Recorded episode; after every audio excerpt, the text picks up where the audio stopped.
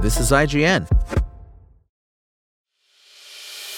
As a longtime foreign correspondent, I've worked in lots of places, but nowhere as important to the world as China. I'm Jane Perlez, former Beijing bureau chief for the New York Times. Join me on my new podcast, Face Off US versus China, where I'll take you behind the scenes in the tumultuous US China relationship. Find Face Off wherever you get your podcasts. Out of contention.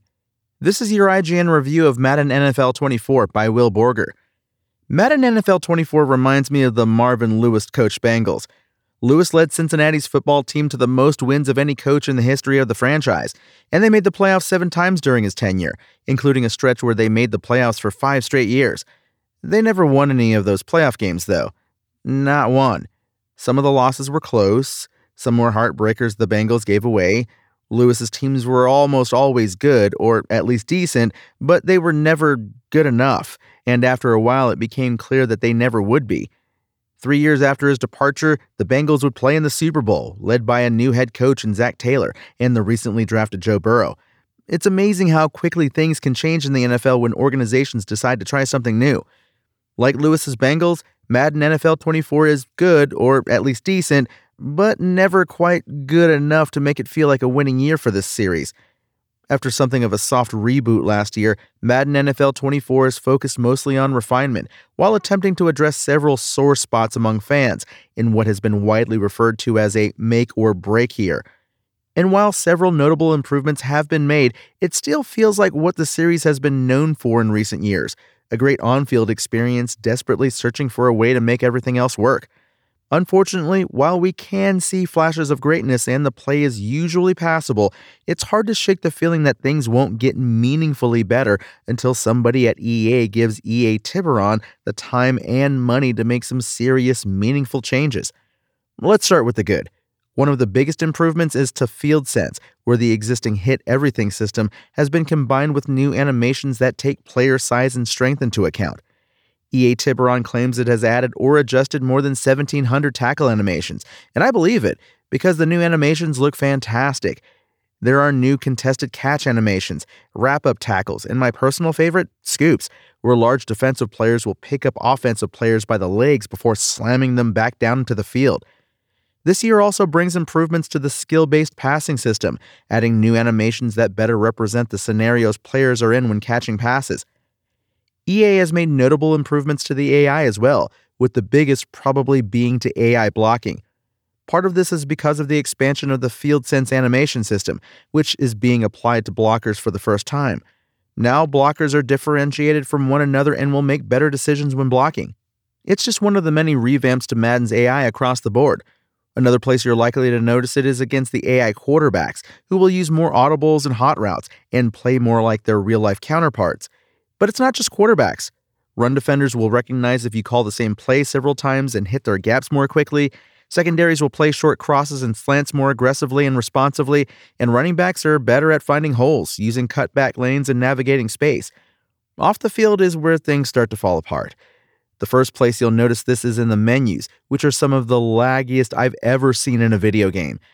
It's not a problem everywhere. The main menu tends to work pretty well, but get into Ultimate Team or Superstar, and things take absolutely forever to load.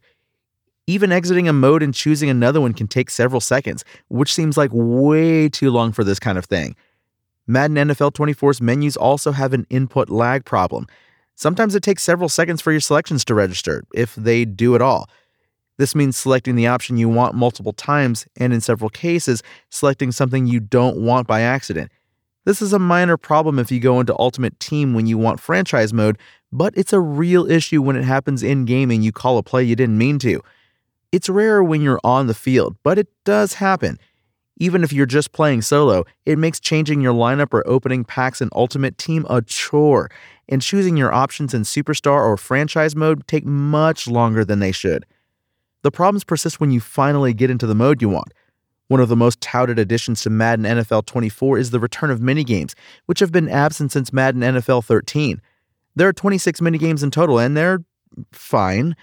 Some of them, like Rushing Attack, which charges you with taking control of a running back and scoring as many touchdowns as possible, are a lot of fun, and it's easy to see why fans wanted it back.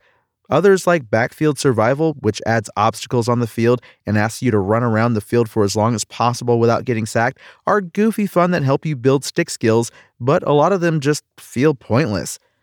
Madden NFL 24 makes several much needed improvements to the on field experience, thanks to fantastic additions to animations and AI, but it still suffers from the same problems it always has once you get off the field.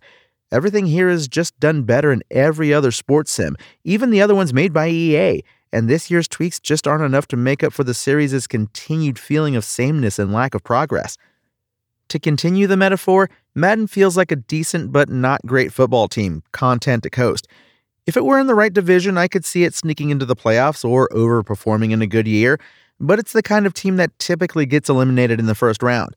The on field game might be the best it's ever been, but there are too many off field issues here to ignore, and with each passing year, it feels more and more like they'll never be fixed. Perpetually, Madden seems like it could be a contender with time and the right changes, but right now it feels like an also ran, and you don't win the Super Bowl like that. IGN's Madden NFL 24 score 6. Thanks for listening. My name is Tony Jackson, and for the latest Madden updates, visit us at IGN.com.